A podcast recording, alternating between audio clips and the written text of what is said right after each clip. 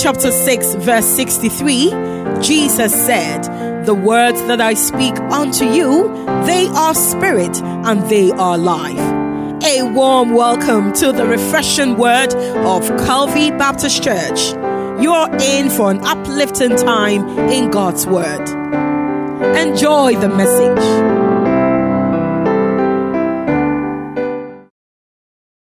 So may the Lord speak to me, speak through me, speak to you that we will clearly understand and apply His word to our hearts in Jesus' name. Again, I will say, Amen. Call for committed discipleship. Jesus had been interacting with a lot of people, and a lot of people were following him. Some were following him because of the food he gave them, some following him because of healing, some following him because of their own purposes. Friends, it has not changed from that time up to now. But Jesus looked at them and some of the things he told them, if you hear it today and you are serious about it, you wonder, do I really want to follow him? Do I want to follow him? If he doesn't grant you grace, and if you are not committed, if you don't understand what he's saying to you, you will not follow him. So Jesus saw those who were following him, and he had seen them. Then he turned his attention towards them to share these very disturbing and dramatic words. I'm sure if some of us had known that this is what really Christianity is all about, we would not have even started the journey. Or now that we started the journey, there are times we wonder whether we are on the right path. We are on the right path because His grace abounds. And as He tells us, anyone, anyone, anyone who puts his hands on the plow and turns back is not fit for the kingdom. Jesus was telling his disciples and those who were coming, Look, I am going to bear the cross for you, my life for your life. Are you also willing to give your life for me? If you don't hear anything else that I'm saying today, the message of a committed disciple, or the message that Jesus wants us to know, is simple My life for you. Would you give your life for me? Can you ask yourself that question? He gave his life for me. What am I willing to give? He's not asking you to give in. He said, Your life. I gave you my life. What are you willing to give for me? So he talks about the terms of discipleship, or the three things we must do in this passage. The three are very strong. It's must, compelling. You must deny self. You must take up the cross daily. You must follow Jesus. I mean, he didn't mince words. He wasn't looking for one billion people to follow him. That's why you can go back and see that 12 people who followed him and believed him seriously, minus one, made an impact. And 70, 90% of us are not making any impact or not much impact because we don't take him seriously. He died for us. We enjoy it. We are waiting in the heavenly bus to go to heaven. But to do these things, deny self, take up the cross daily, and follow him. What does that mean? When he's talking about denying self, it's like that girl was saying, I can't do the medicine, but whatever the Lord wants me to do, that's what I will do. Do you have the Lord as your Savior? Does He speak to you? You may have a will. Are you willing to serve Him with what He has given you? Are you willing to say no to self? Then you must take up the cross daily. They are linked. Take up the cross. They knew what the cross meant. It was a form of cruel punishment for notorious criminals that the Roman government devised. So anybody who was seen carrying a cross had been found guilty by the Roman government and they were going to be crucified and everybody saw it and say, what did he do? And whatever they did, it's a good thing for you to know that when you also do it, you'll go there. God forbid, many countries have uh, stopped that. But assuming we had even some of these things on our books, that people who do certain things will be crucified, will be killed. Some people will look at it and say, ah, me, I don't want to go there. Because they will be gone and to be a stigma on their families. So they will not go there. But for the Romans, they did it. And for Jesus, what was the crime? They would normally have the person carry the crime. He was a thief, he was a murderer, insurrectionist. He tried to overthrow the government. For Jesus, what was his crime?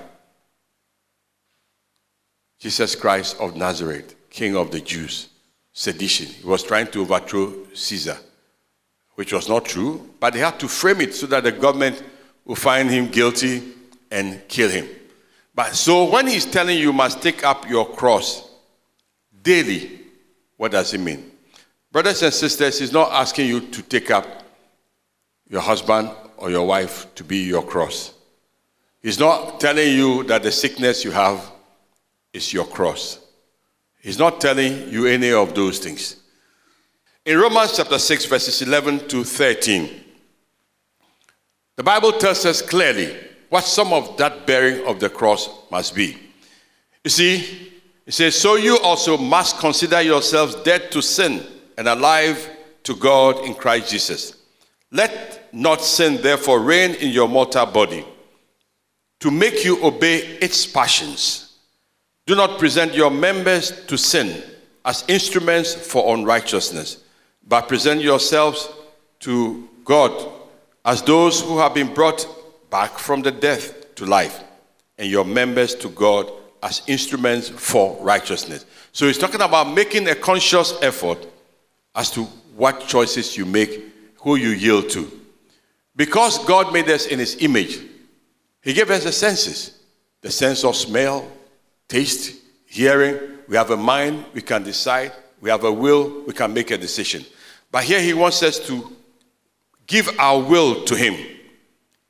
It takes positive, active behavior and will to deny ourselves to take up one's cross to follow Jesus daily. It's a choice that must be made. A person must act, work, get to it, be diligent and consistent and enduring to die to self. It is a tough one.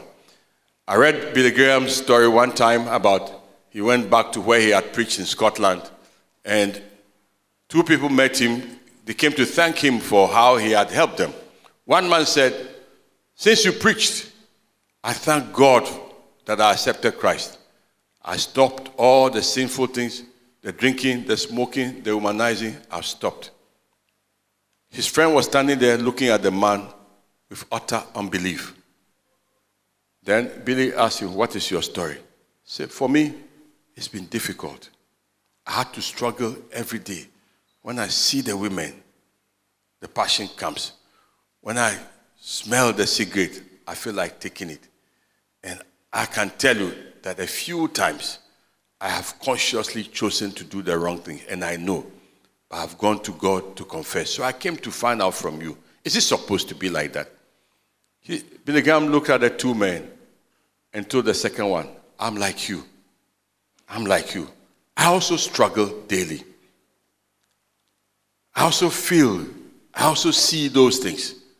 Thank God for people like this who He transforms miraculously and takes away their taste, their sight, and their will is completely yielded. I thank God for them. But I'm not there yet. You are my brother. And there are many more like us. If we only will admit that we are instruments that God is working on, our sanctification will be thorough. Which one are you? So, what I'm saying when it says take up the cross daily, it is daily choice that you must make. The temptation will come, the trial will come, the songs will come, this will come. But which one do you choose? The disciple which means a follower is consciously making a decision. He's not a robot. He's not a stone. He's not a rock. He's made in the image of God. So that smell, that sight, that old limomo, that need for money, that ability to take the money and change the figures is there. You are the accountant. Nobody sees you. Thank God these days there are things that are coming out. But people do it and hope that nobody will see them. And as the Bible says, when they are seen, then they start crying. Not because they regret it, but because they've been caught. So you must deny self, you must take up your cross daily. So, friends, what crosses are you handling? Are you taking them daily? The two friends who went to Billy or who went to Christ were being conscious of their shortcoming. One thanking God for perfection, sinless perfection, and the one who is saying, I'm still an instrument of God. Which one are you? Then Jesus was telling that you must follow me. How do you follow him? He's gone. How do you follow him? Does it mean follow him like the way you follow a pastor, you follow a priest, you follow a political party? If that's what he meant, then you and I will never follow him because he's been gone. But follow Christ is again a decision and a choice that we make because he's now contrasting those who are his disciples, what choices they should make and where their priorities will be. He says a person must follow Jesus. However, a person's tendency to follow someone else and give attention and first allegiance to that person is so paramount. Within this world, there are many things available for us that serve to capture us. For we put it first. That is why he's asking that we must be consciously choosing him. So there are things that people follow. They are Christians. But to be a disciple of Jesus, you must make certain choices. There are people who give their time to service organizations, humanitarian organization, religion, just running around the church and cleaning it. They will not be home to play their part, but they'll be in church doing whatever. Recreation, entertainment, hobby, education. Keep going to school, accumulating degrees. You are not sure what they will use the papers for. Profession, their, their, their desires to build and to build so many homes. Their business. Fame. They want to be known as Mr. This, Madam This. Their comfort. Their clothing, the most expensive one. Look at the brand I'm wearing, the brand of the car. Social acceptance, pleasure. Some are nuts for health, healthy. They don't eat this, they don't drink this, they don't do this, they don't do. And they worship that more than they even worship God. Looks, books, fleshly stimulation. What Jesus is saying that there are many things that people follow in this world. So his instruction to you simply is this. He's not saying don't like any of this and don't be in this world and be a hermit. But am I your priority? If I say give this up, will you give it up? If I'm convicting you, convincing you that this is not good for you, will you give it up? When you realize it as you walk with me that this is not good for you, will you? So Paul can say in the scriptures, Demas has left me because he loved this world more than he loved Jesus Christ. There was somebody following Paul, Paul the apostle, preaching and teaching, preaching and teaching. He heard everything. He saw the signs. He saw the miracles. He saw everything. Bam. The man gave up. Left him for the world. Judas Iscariot was with Jesus. He saw everything. He handed the money. Opportunity came, he thought, wow, I can do some 30 shekels of silver. The difference between him and Peter is that when Peter realized he had sinned, he broke down and wept. And the Lord forgave me. But for Judas, he hanged himself. Don't hang yourself, it's too late. If he says, You must follow me, and I'm following him, and I've strayed, and I've lost my will, I go back to him. There are things that naturally attract animals. They are the wrong things. We are still human beings in the flesh. Things attract us. But when the Spirit of God prompts you, son, don't go there. Don't go to that black bag. Don't follow this woman. Don't follow this man. Don't hear that gossip. Do nothing about it. Let Romans 12, 1 and 2 be a living sacrifice, be your story. Say, Yes, Lord. Yes, Lord. Yes, Lord. That is what it takes to follow Him daily. That is what it takes to be a disciple. Now, Jesus takes time to warn against being a materialistic person. Jesus was such a realist. There's body, soul, and spirit.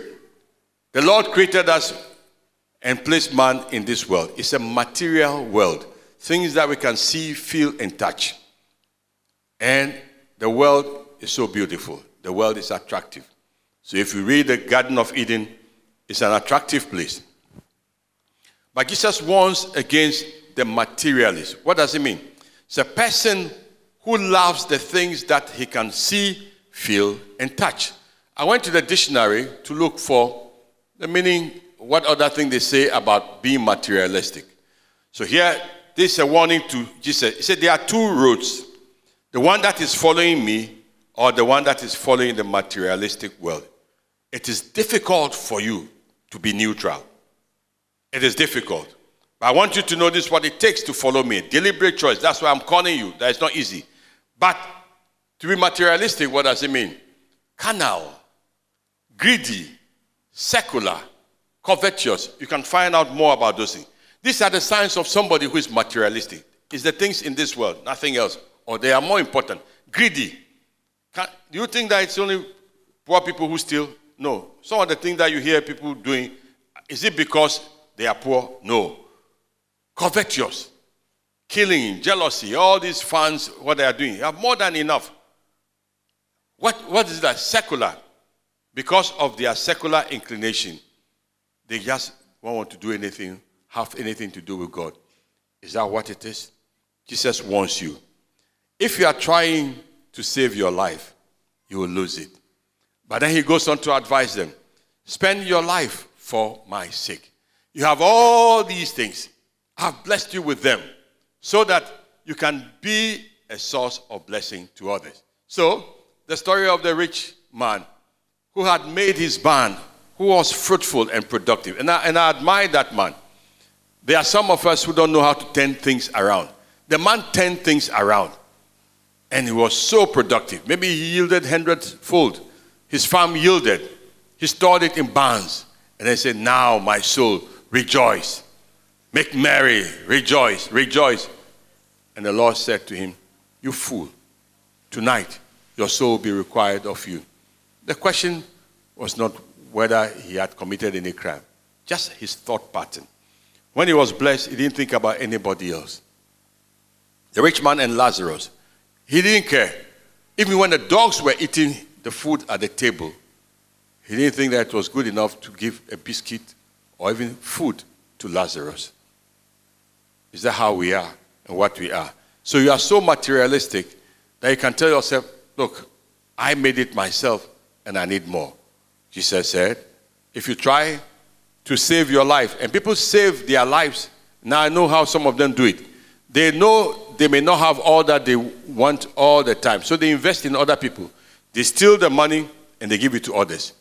The people they should punish, they don't punish them because one good turn deserves what? Another. So if I didn't punish you and you didn't go to jail, even though I saw what you did, one day when I'm in trouble, who will help me? You. Because I helped you at a time of need. It's an old one. It's called the parable of the unjust steward. Jesus said, The children of this world, after their own kind, are wiser than the children of the kingdom. He didn't say it should be true. He just said, Watch out. Then the question he asked the material person, materialistic person, verse 25. So, if you gain the whole world, can you? It's an exaggeration. If you gain the whole world, this is the whole world. When you gain the whole world, where would you store the whole world anyway? Hello, master teacher. If you gain the whole world, so the whole world is yours, from Antarctica to wherever, you have gained all of it. Where will you put it? Where will you be yourself? And you lose yourself. You lose yourself in that. As I was saying, I was standing here looking at some people. When they were coming, I saw them. They looked so small. I said, Who are these coming? It was only when they drew closer, I said, Oh, this is a tall man. This is a big woman. This is this. They look so small. So he said, If you gain the whole world and you, you lose yourself, what good is it? Here he's talking about the soul, the spirit that lives forever. We all know, or we have a sense of feeling that will not live in this world forever. But where are we going? And so Jesus is asking a very good question here. If you gain the whole world and you lose your soul, he's telling everybody, look, count the cost. There's a fork in the road. Follow me or you follow the material world. If you follow me, we'll come to verse 27 very soon. But then before he gets there, he also is kind enough to tell the materialist, he asks him a question. And that is the question that you and I have to use in terms of our evangelism, in terms of bringing people's mind to Christ. Verse 26 For whoever is ashamed of me and of my words, of him will the Son of Man be ashamed when he comes in his glory and the glory of his Father and the holy angels. They know he's coming. There are some who are ashamed of Jesus because they don't want to forego anything. They want to be seen to be in the middle of the in group. They are doing what needs to be done. So you are ashamed of Christ to make any commitment. Oh, they made that commitment when they were young. So we did that in Scripture Union when we were young. That thing is for poor people. It's for people who don't have any education. And yet, in the meantime, when you sleep, you are sleepless because your brain is taking you to other places about what about the end. But if I come to church now, they will laugh at me. If I dress Sunday morning and I come to church, some Calvarians will even look at me and say, Hey, the devil has come to church. What is wrong with our MD? He's no longer sleeping. Hey, look at this prostitute. She has come to church. Sometimes our own attitude towards those the Lord is convincing and convicting. Make it in such a way that they are even ashamed not of the Lord, but to be in our midst. Are we like that? Will we change and be welcoming? So he tells, if you just follow this materialistic thing. So he's telling that person, have the courage that following me is the biggest and the boldest of things that you can do. Don't be ashamed of me. But somebody needs somebody to tell him that thing, that he is my friend, and I'll follow him, I'll stand by him. You see, Paul, even, even Paul had those moments when he had done all that he could do to accept Christ. It was difficult for him to continue because people were jeering at him. It took a Barnabas to go and say, I know this man. I'll stand by him. I'll vouch for him. Will you be a Barnabas to somebody who is ashamed of Christ or seemingly ashamed of Christ and say, Yes, I'll help you to stand for Christ? The last of the things that Jesus said, verse 27. Jesus is such a generous master that he does not leave us wondering. But Jesus said, But I tell you truly, there are some standing here who will not taste death until they see the kingdom of God. What does this verse mean? Two or three possible explanations. If you are reading the book of Luke, immediately after that, you read now, about eight days after these things, he took the disciples, Peter, John, and James, and went up on the mountain to pray. And when he prayed with them, what did they see? Wow, fantastic. As he was praying, the appearance of the face was altered, and the clothing became dazzling white. And behold, two men were talking with him, Moses and Elijah. They appeared in glory and spoke of his departure, which he was about to accomplish in Jerusalem. Now, Peter and those who were with him were heavy with sleep. Yes, they can sleep at the wrong place. But when they became fully aware and saw his glory, the two men who stood with him, and as the men were parting from him, Peter said to Jesus, Master, Master, it is good that we're here. Let us make three tents one for you, one for Moses, and one for Elijah, so that it is good. They had seen just a little glimpse of what heaven will look like, paradise will look like, Christ in his kingdom will look like. And they were so excited that even the sleep they were sleeping just vanished. And the guy got so confused, building three booths. At least he wasn't selfish. They will build a booth, they will be there as a tourist attraction, but he would not have any place to stay anyway because he was half asleep. That's what he saw. So some say, yes, what Jesus was referring to is that he will allow some to just have a peek of what the kingdom looks like to encourage you because sometimes we need some of those encouraging moments when the Lord has answered your prayer, when that breakthrough comes, when that healing comes, when that answer to prayer comes. You feel, yes, the Lord is, my, uh, is on my side. We do not walk by sight, but by faith. But the Lord sometimes allows us to see things. And as for Peter, James, and John, nothing will take this experience away from them. But let's look at other possibilities. Yes, you are lost. You don't know him as your Lord and Savior. You come to church today, you hear that he's the healer, he can save you. Save your soul, save you from the world, the corruption of the world. And we say, Yeah, the Lord is offering this to you. Can you come? When you come, you begin to experience that joy that causes you to embark on a journey into discipleship. It's not to the full extent of what we are talking about, but it's the beginning of a journey. Will you come to Him? They begin to see the realities of the kingdom because there are some who want to believe and see. There are some who see and want to believe. But Jesus said, When I come into you, then I'll reveal things to you. And you can walk with me and I can walk with you. There are some, when you come as a disciple, what is the reward for the kingdom? Spirit filled living. You feel it with, with His Spirit directing you. My son, go this way. Don't go this way. You learn to live in love. You learn to obey Him. You learn to sacrifice.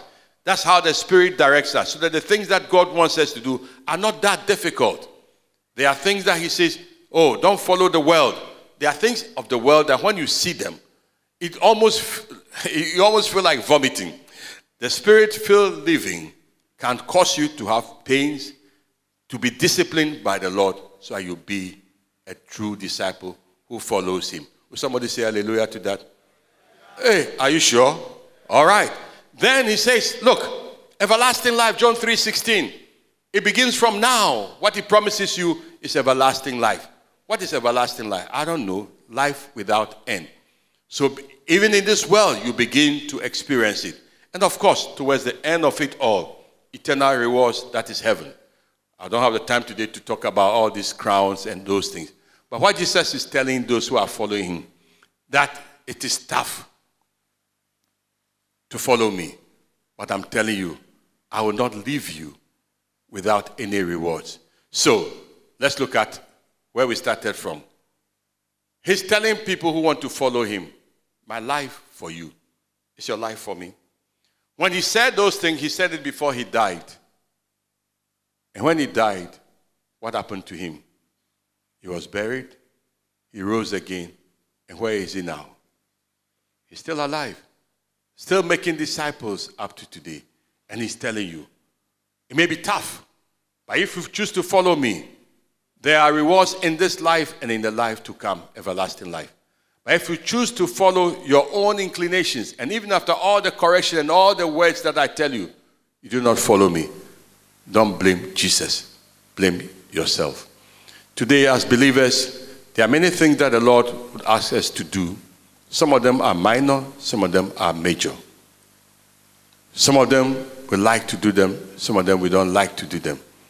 But the greatest test of all is are we doing what our Lord wants us to do? May He help us, keep us close to Him, that we'll be truly committed to Him and not just pay lip service to follow Jesus because He knows you. And He's not calling cowards to follow Him, He's calling people who He will make bold to make an impact on the world. Let us pray. Thank you, Heavenly Father, for the joy of knowing that you are our Lord, our Redeemer, and our King. Discipleship is not a class we necessarily attend. Yes, it may be included in that, but they are deliberate choices we make from reading your word and seeking to follow you because it's a matter of relationship. Bless your people. For those who need salvation today, give it to them. Those who need to be members of this church, fine. Those who are in those difficult places where the light is not shining, may there be a transformation for a better life ahead. And Lord, may the rewards keep us focused on the goal. In Jesus' name I pray. Amen.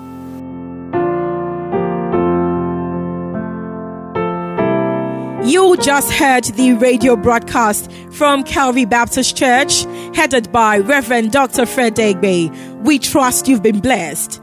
Do join us on Sunny FM every Saturday from 8 to 8:30 p.m. for an awesome time in the Word of God. Locate us right opposite the Mr. Biggs restaurant in Adabraka near the Kwame Nkrumah interchange. As well, we're in Shiashi across the motorway from the Accra Mall. In Oyibi, we're near the Cass Valley Event Center at the GOIL Filling Station.